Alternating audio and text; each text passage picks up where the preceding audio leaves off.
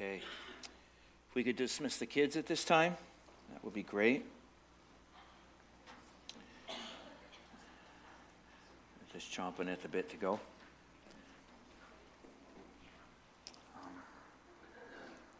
just a few things as we get settled in. Lisa and I will be on vacation this coming week. Um, so if there's any questions, concerns, or, or issues, give the office a call or one of the elders. If you have their number, that would be great. We can get you to the right person that you need. But we're going to just take a week to kind of enjoy the heat. For those of you who don't like it, we, we like the heat. So there you have it. Um, maybe just by way of explanation, I think we had a couple of things happen this morning in worship. I think it'd be good for those of you who uh, aren't normally here, or if you are, we haven't seen that in a while, or perhaps in a couple months. We had uh, a message in tongues, and based upon what we've been learning, uh, Ashley, who spoke it, also interpreted it, which is actually the, the best way to go, Paul tells us, is that if you're going to speak in tongues, um, it's best that you be prayerful that the Lord would give you the interpretation before you launch off with it, unless He frees you up to just put that out there because you get a sense that the Lord has somebody else to exercise their gift of interpretation. But being sensitive to the Spirit, that's how we move.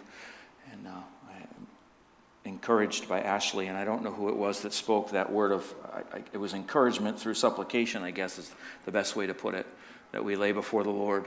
Um, how short we fall in, in how it is we're trying to do what He wants us to do. We recognize that, that we come up short and that we need Him. Um, that was another word that was spoken as well, I think, and I, I was encouraged by that. I think that it's a, it's a great, um, great way to, to go through worship, to hear those things and see how the Lord moves in that way. Um, I'm going to do my best to continue to talk so I don't have to tackle the text that I need to. Uh, but here we go. Um, why don't we stand?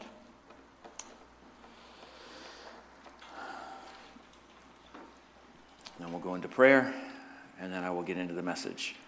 What then, brothers and sisters? We are in 1 Corinthians chapter 14, starting in verse 26. We're going to read down to verse 40. What then, brothers and sisters? When you come together, each one has a hymn, a lesson, a revelation, a tongue, or an interpretation. Let all things be done for building up. If any speak in a tongue, let there be only two or three, or two, or at the most three, and each in turn, and let some interpret. But if there is no one to interpret, let each of them keep silent in church. See, Paul's real clear. We just need to go to where he tells us and speak to himself and to God. Let two or three prophets speak, and let others weigh what is said. If a revelation is made to another sitting there, let the first be silent. For you can all prophesy one by one, so that all may learn and all be encouraged. And the spirits of the prophets are subject to the prophets, for God is not a God of confusion, but of peace as in all the churches of the saints, know, please hold off to the end before you start throwing things. Uh, the women should keep silent in the churches, for they are not permitted to speak, but should be in submission, as the law also says. If there is anything they desire to learn, let them ask their husbands at home, for it is shameful for a woman to speak in church. Or was it from you that the word of God came? Or are you the only one it has reached? If anyone thinks that he is a prophet or spiritual, he should acknowledge that the things I am writing to you are a command of the Lord. If anyone does not recognize this, he is not recognized. So, my brothers and sisters, earnestly desire to prophesy and do not forbid the speaking in tongues. But all things should be done decently and in order. And yes, even this is God's word. You may be seated. Father, as we just gather before you this morning, I and thankful for the time in worship, for the ability to just see how the Holy Spirit moves. Prepare our hearts, Lord, for what you have for us next. Help us to have open ears and open hearts and open minds. You desire to have a complete Christian before you. And for, for those who don't know who you are, who are here today, Lord, I just pray that you would open their hearts and their minds as well. And that we could walk through this text of Scripture in a way that brings glory to your name and I hope clear some things up. But Father, we just thank you for this day. We thank you for, for being here amongst us, for walking with us. I pray for uh, those in the body who continue to be sick and who are struggling with that. You know who they are, Lord. We lift them all up to you and we pray that you would just minister to them. Thank you, Lord, for Jake and for Sarah and that little baby that is growing inside of her. I pray that you continue to encourage them as well, Lord, as the day approaches when mom and dad get to see that little one. And we thank you, Lord. We pray that you continue to settle their hearts and their minds before your throne, and you would just encourage them. For Zach and Melissa and for Molly as they continue their transition back here to Virgins and here into this church, we thank you for them. Uh, for new life, for Patty and Tadge's new grandson, Valerie and Chad this week. We pray your blessing upon them and that they just continue, Lord, to, to grow. Thank you, Father, for a wonderful day, for a beautiful, beautiful morning. Pray that you would open up the words that we have before us and that the name of Jesus will be glorified. In whose name I pray. Amen. Okay. So, if I haven't offended some of you yet, there's probably a good chance that before the day is over, I may very well do so. Um, that's not my intent. That's why we're going to walk through this as quickly and as slowly as we can. So I've titled it, What Then, Brothers and Sisters, because that's how Paul starts this section.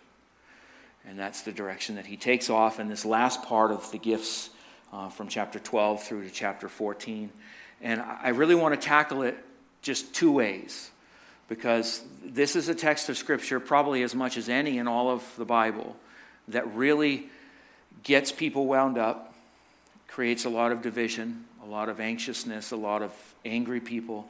And frankly, it's one of the reasons why some people walk out of the church never to come back again and have this mindset that Paul is some knuckle dragging Neanderthal who thinks that women should know their place. That couldn't be farther from the truth. I don't have all the time to tackle that today, but we will look at what we have. So I want to look at it two ways. I want us to take a look at three questions or issues I think that are brought up.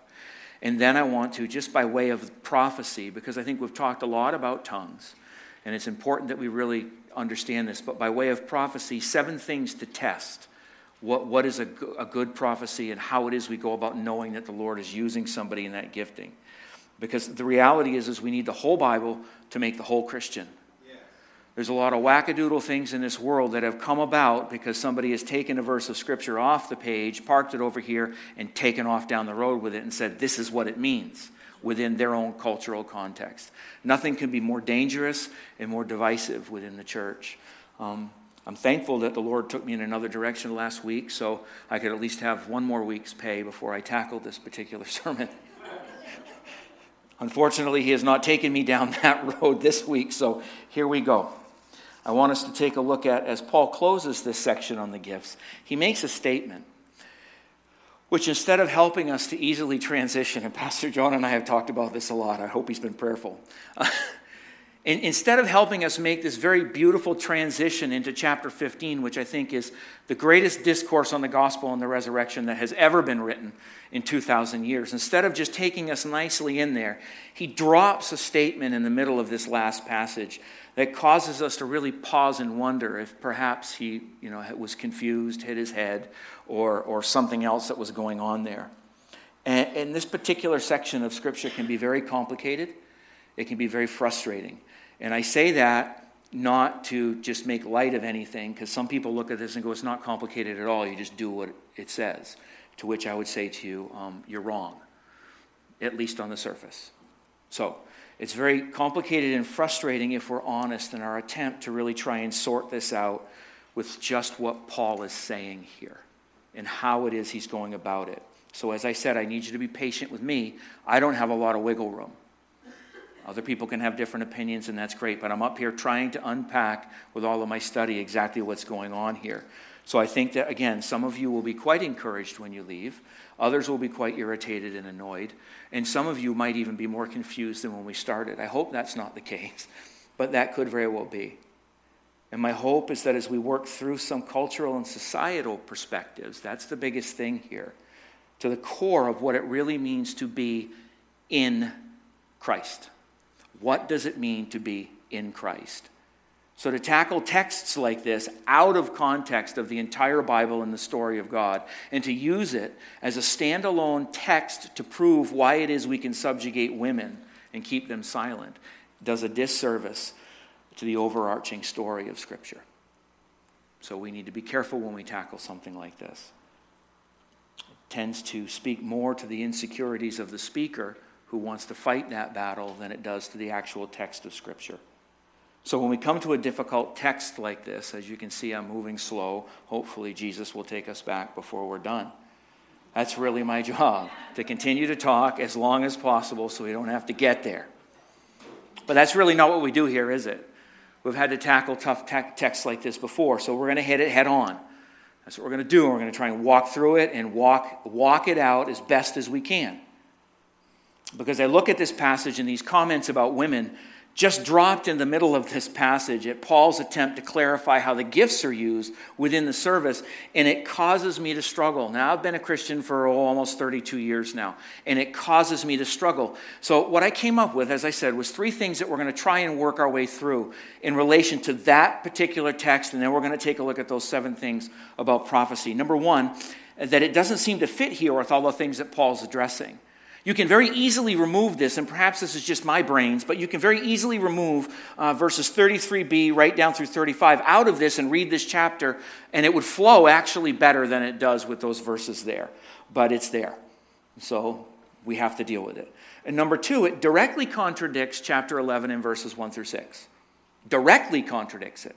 That's why we started in our first reading in chapter 11, verses 1 through 12 because it directly contradicts it there. And then, third, we're going to take a look at the fact that it also contradicts other comments that Paul makes with regard to women in his other writings, the other letters that we have in the scriptures. So we have to ask ourselves are we misunderstanding what Paul is trying to teach us? Or is it not really what Paul is saying, even though it seems pretty clear that that's what he's saying? So, do you see the problem? So, off we go. The first, number one, that it doesn't seem to fit with what Paul is addressing here. At least on the surface, it doesn't seem to.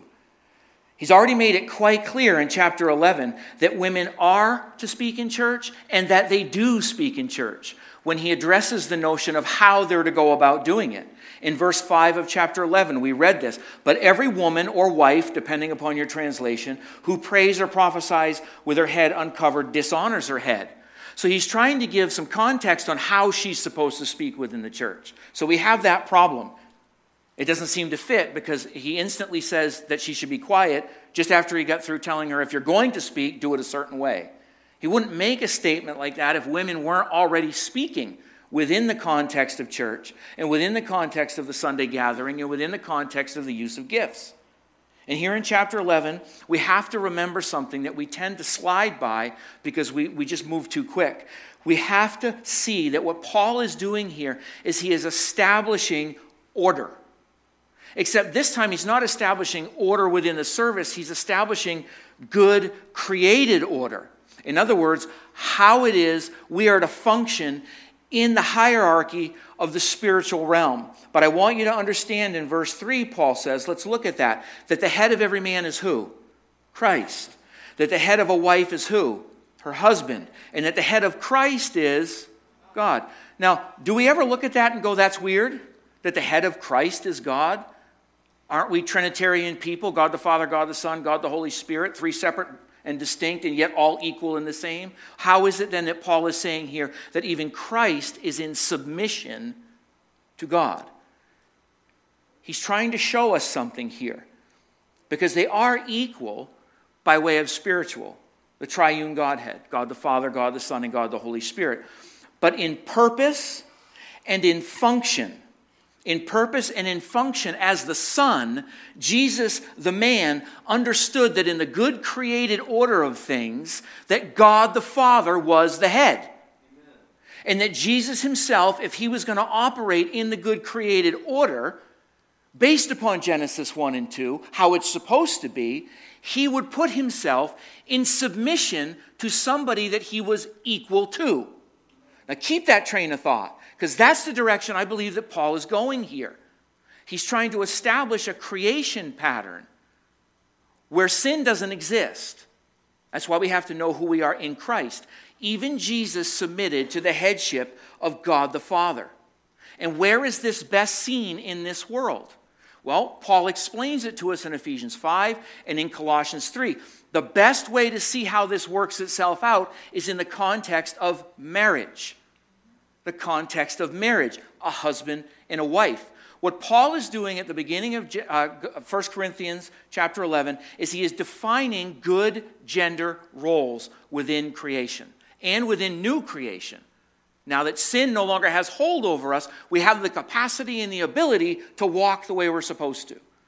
Everybody with me so far? Okay, all right. So he's defining those gender roles so that we can understand who we are in Christ with the reference point of Genesis 1 and 2 before the fall.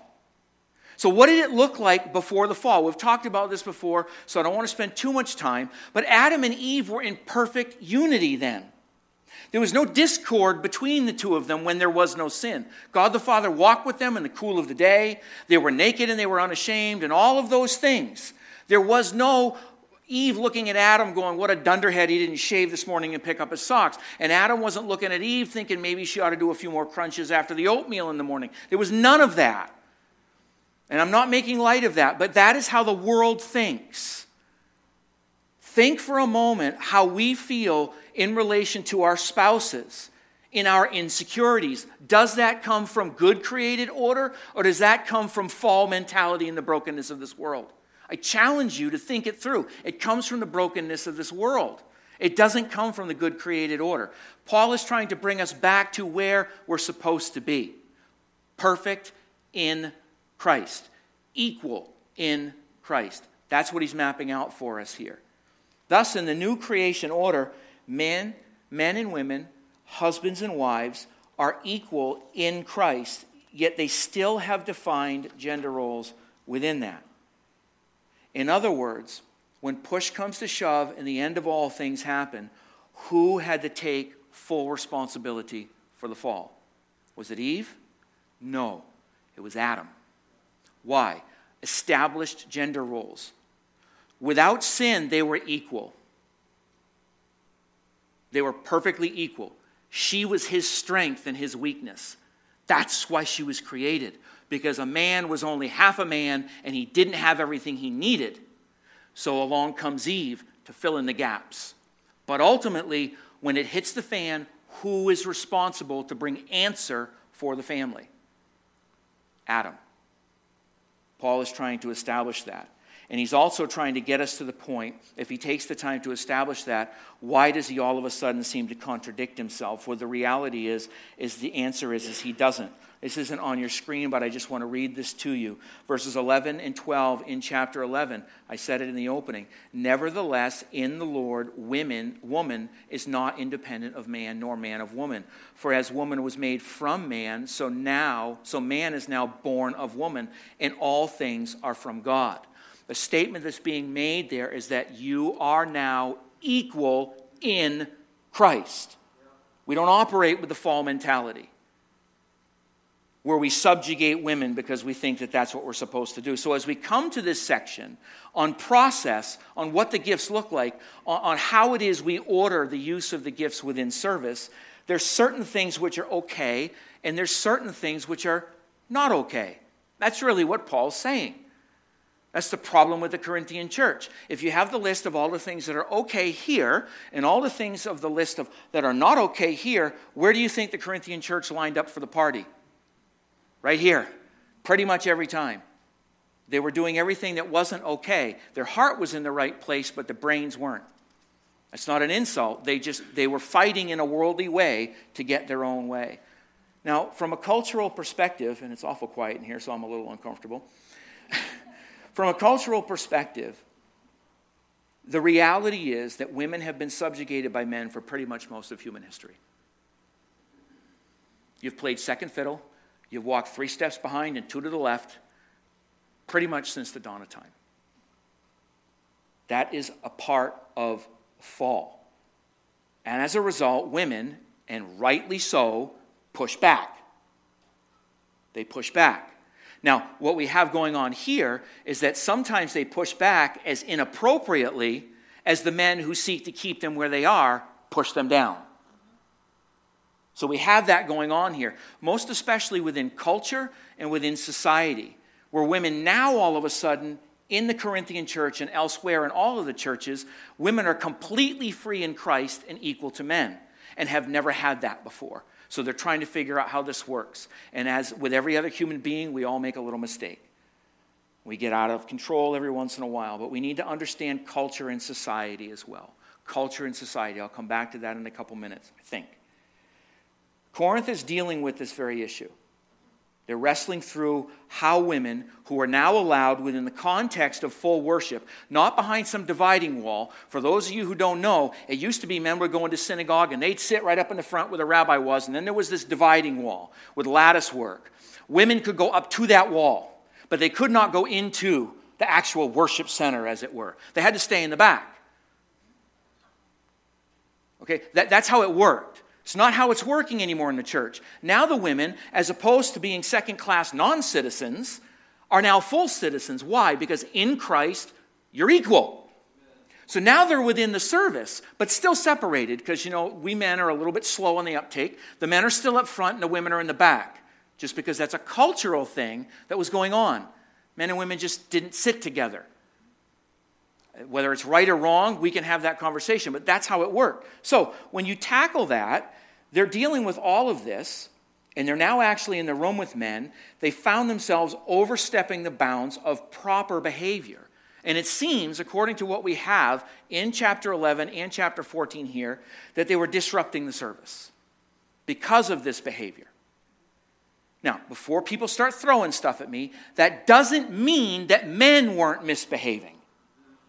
Okay? They probably were, and in fact, if you read the letter, they definitely were.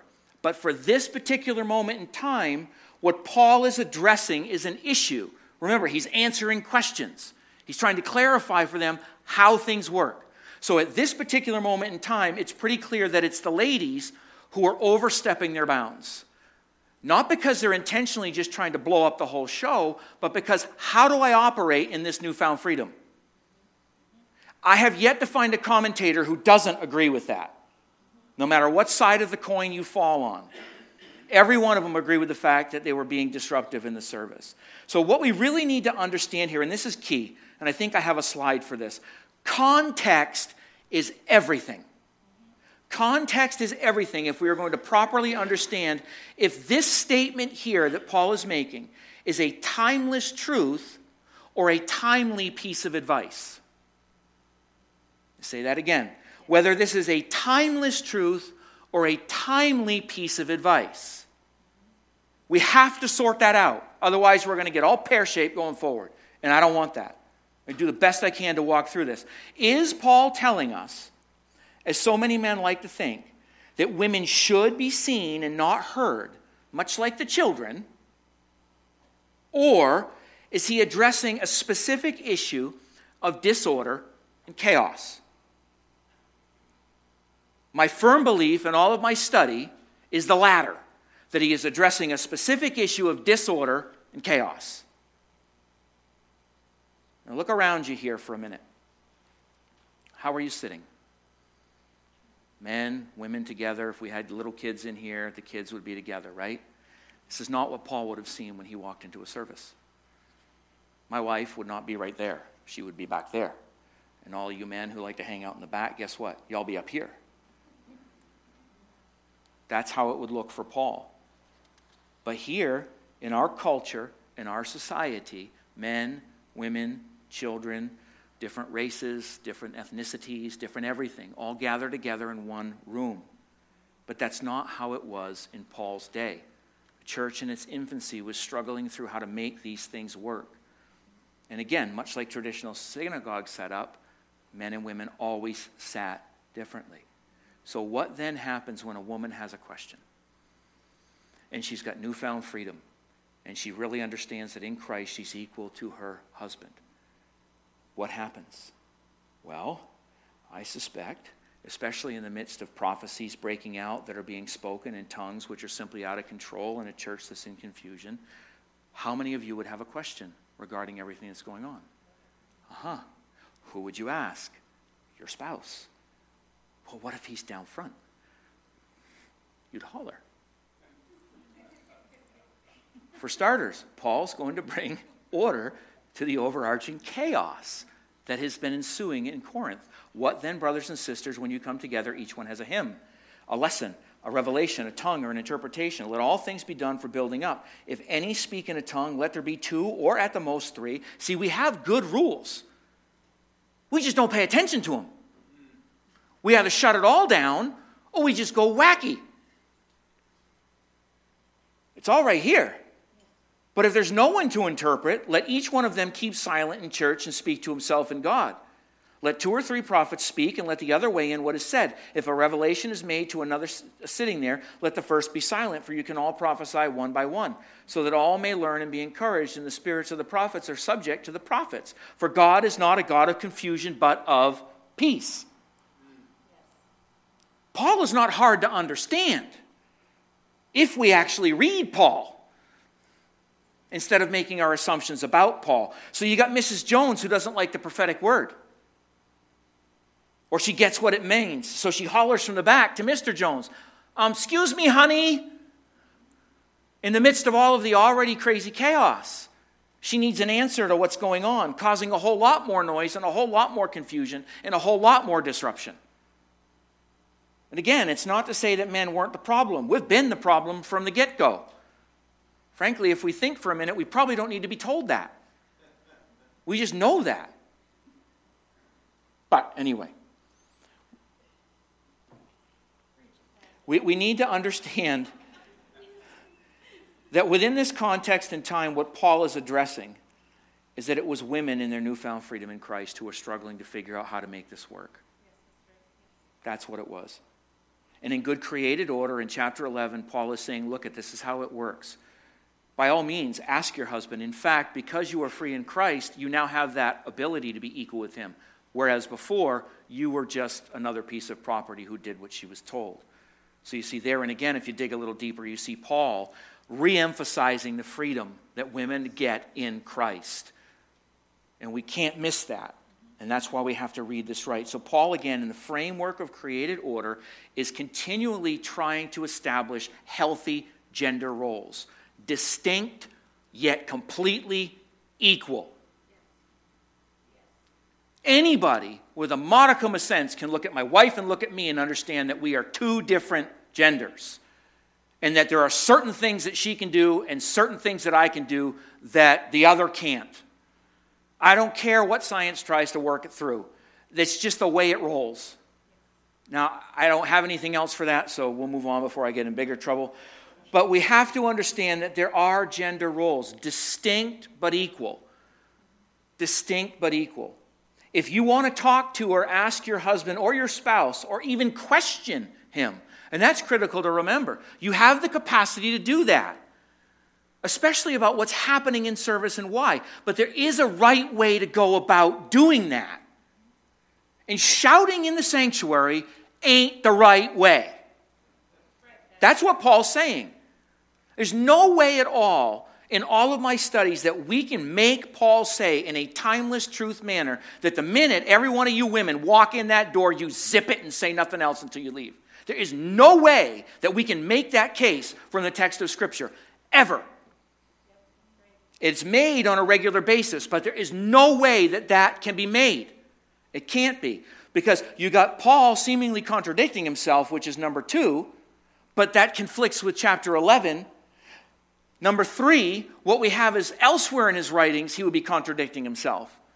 Women clearly can and they do speak within the context of service. And not only that, they lead and they function equally with men within the gifts. You take just a minute, and I leave this with you. Romans chapter 16 is one of the best examples. Paul lists no less, Romans chapter 16, no less than nine women no less than nine, possibly 10, depending on how you interpret one of the names. But there's no less than nine women in that list to whom he gives thanks to, who have worked with him in the ministry and in the church, contending with him side by side for the faith. So we are either misunderstanding Paul in texts like this, or he is absolutely hypocritical. And I'm not going down that road. I have to be inclined to believe that I somehow am misunderstanding or we got to dig deeper to understand the context of culture and society. We have to be careful not to allow that, not to allow the cultural and the societal dictates, or even as men, a preferred and beneficial reading for us as we see a text like this. Now, if that unsettles some of you guys, good. Because we impose upon the truths of Scripture societal order and cultural order. In other words, what makes a good submissive wife? That she makes my dinner? That she folds my clothes and picks up my dirty socks next to the bed? That she does what she's told? Is that what makes a good wife? I defy you to find it in Scripture. And I'm not being cocky here, I just defy you to find it in Scripture. What we have done is we have taken cultural understandings and societal understandings and we have read them into the text of Scripture.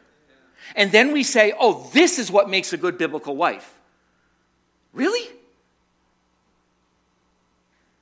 Now, I leave that with you to sort out because I have my own issues I have to walk through with this. But we need to be careful not to read cultural and societal dictates into the text of Scripture. In other words, we use this as an excuse to keep women, especially our wives, in a position which God, in and through Christ, in his good created order, never intended women to be. And that's why we need the overarching narrative of all the scripture. When Paul says it wasn't that way in the beginning, don't skip over that. Go back to Genesis 1 and 2 and ask yourself, what did it look like in the beginning?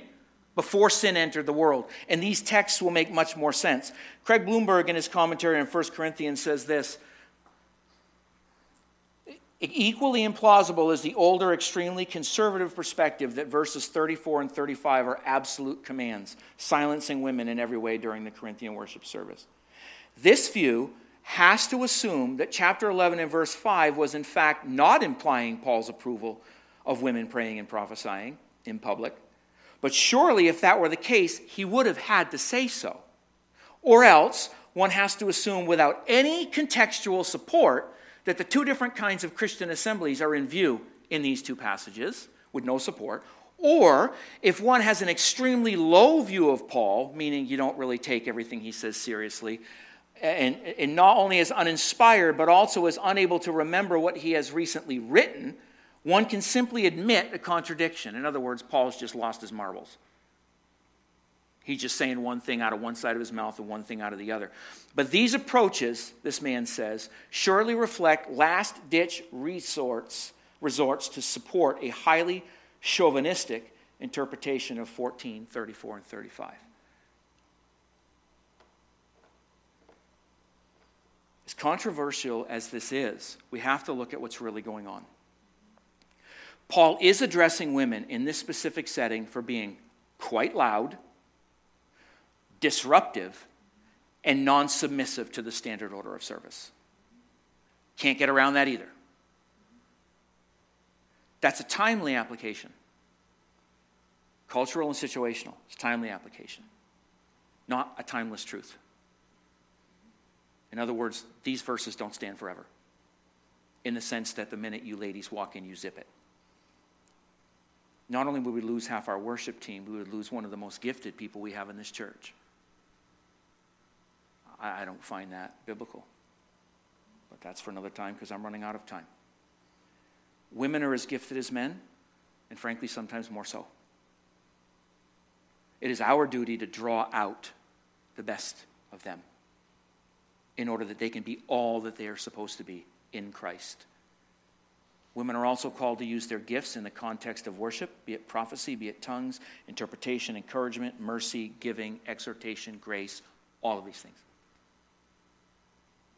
To say no is really to misunderstand Paul, and I know that that flies in the face of people who are probably far more educated and smarter than I am, but this is where I land. Both feet square on the ground, and I, it is what it is. But there is to be order. That's Paul's contention. There is to be order about these things, but all things should be done decently and in order. I, I don't need to expand on that for you. I think that you're all sensible people. That's verse 40. If you have questions, good, good. Ask them quietly. Whisper in your spouse's ear. Ask them in the car. Wrestle it around at table when you sit down for dinner or at home. You see, every single one of us in here will respond the same way if disruptions like that were constantly happening in this congregation. Whether you're men or you're women, you would all respond the same way. It's confusing. It makes no sense. It's rude. It's disrespectful. We'd all do that.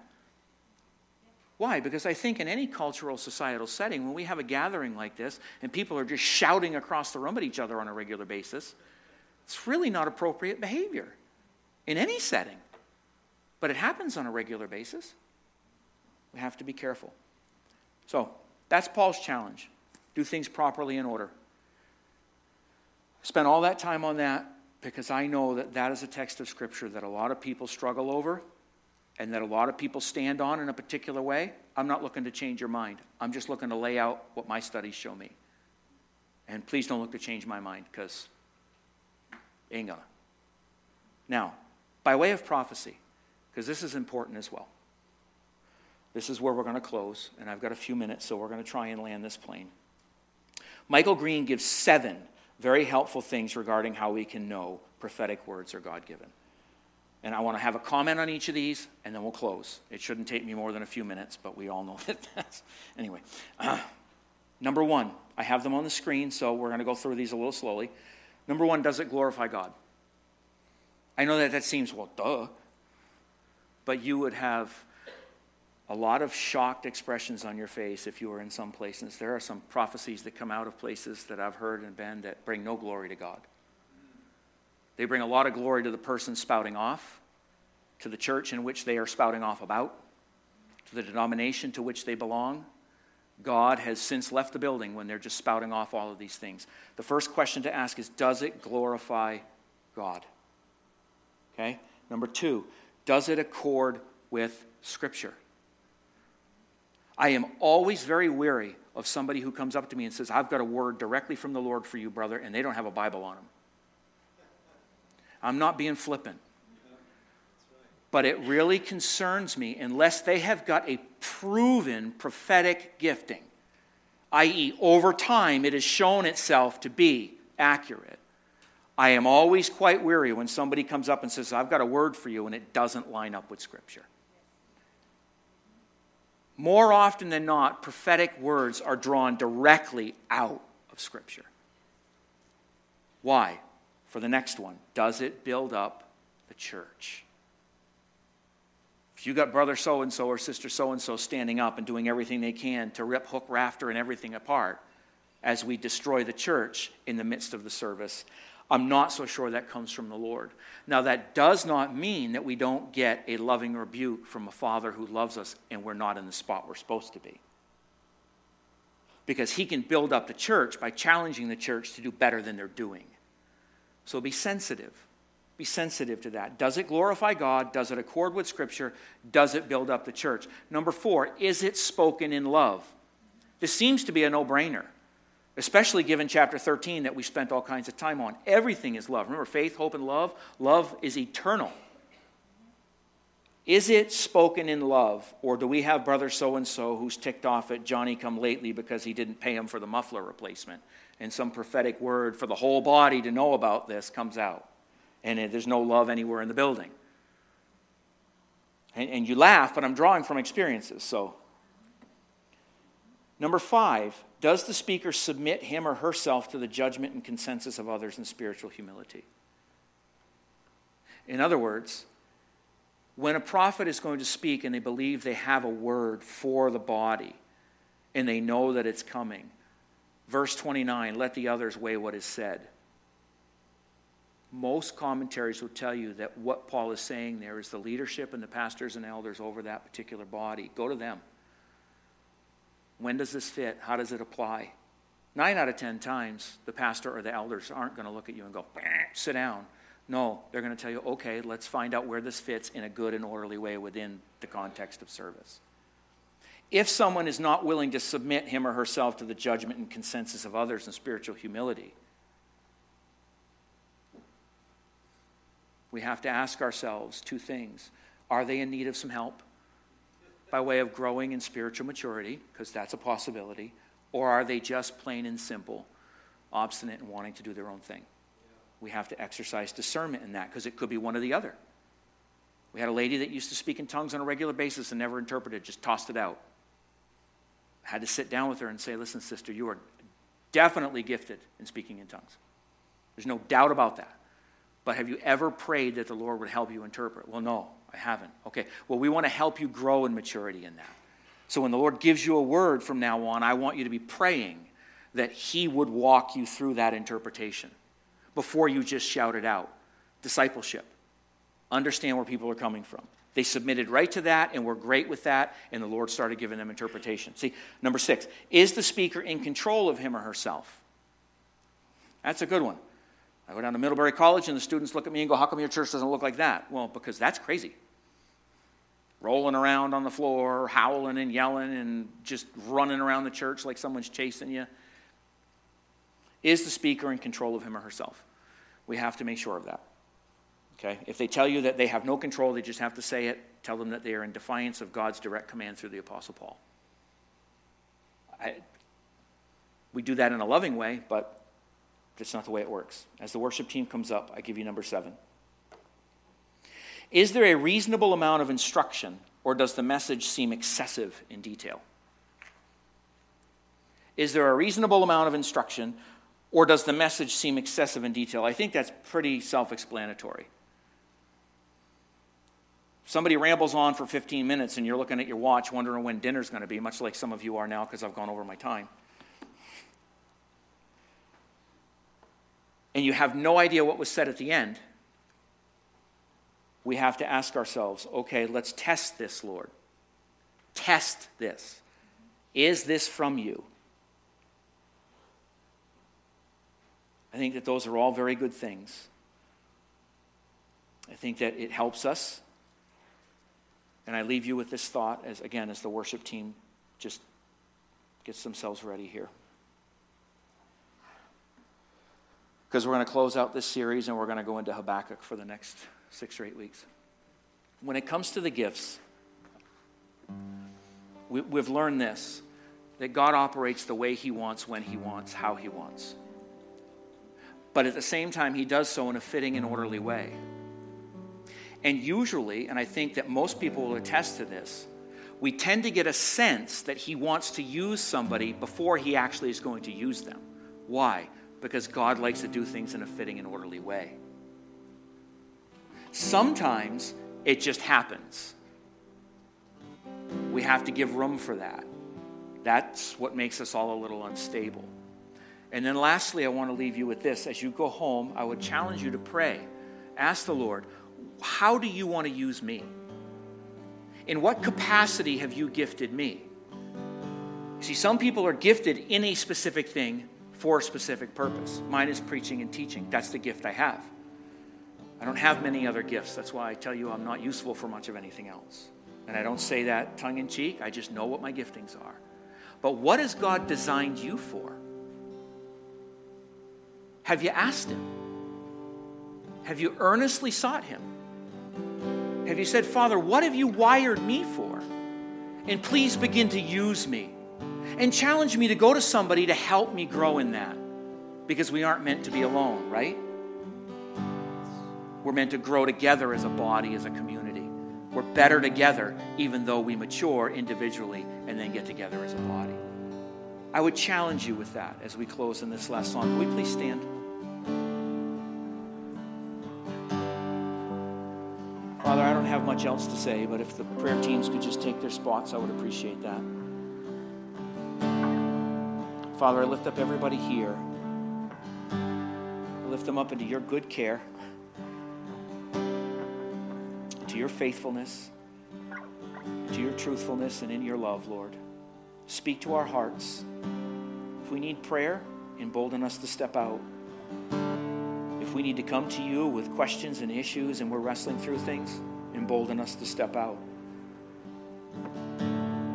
Help us to see exactly who we are in Christ, that you have made us exactly the way you want us to, and help us to step into that. Conform us to the likeness of your Son. In Jesus' name, amen.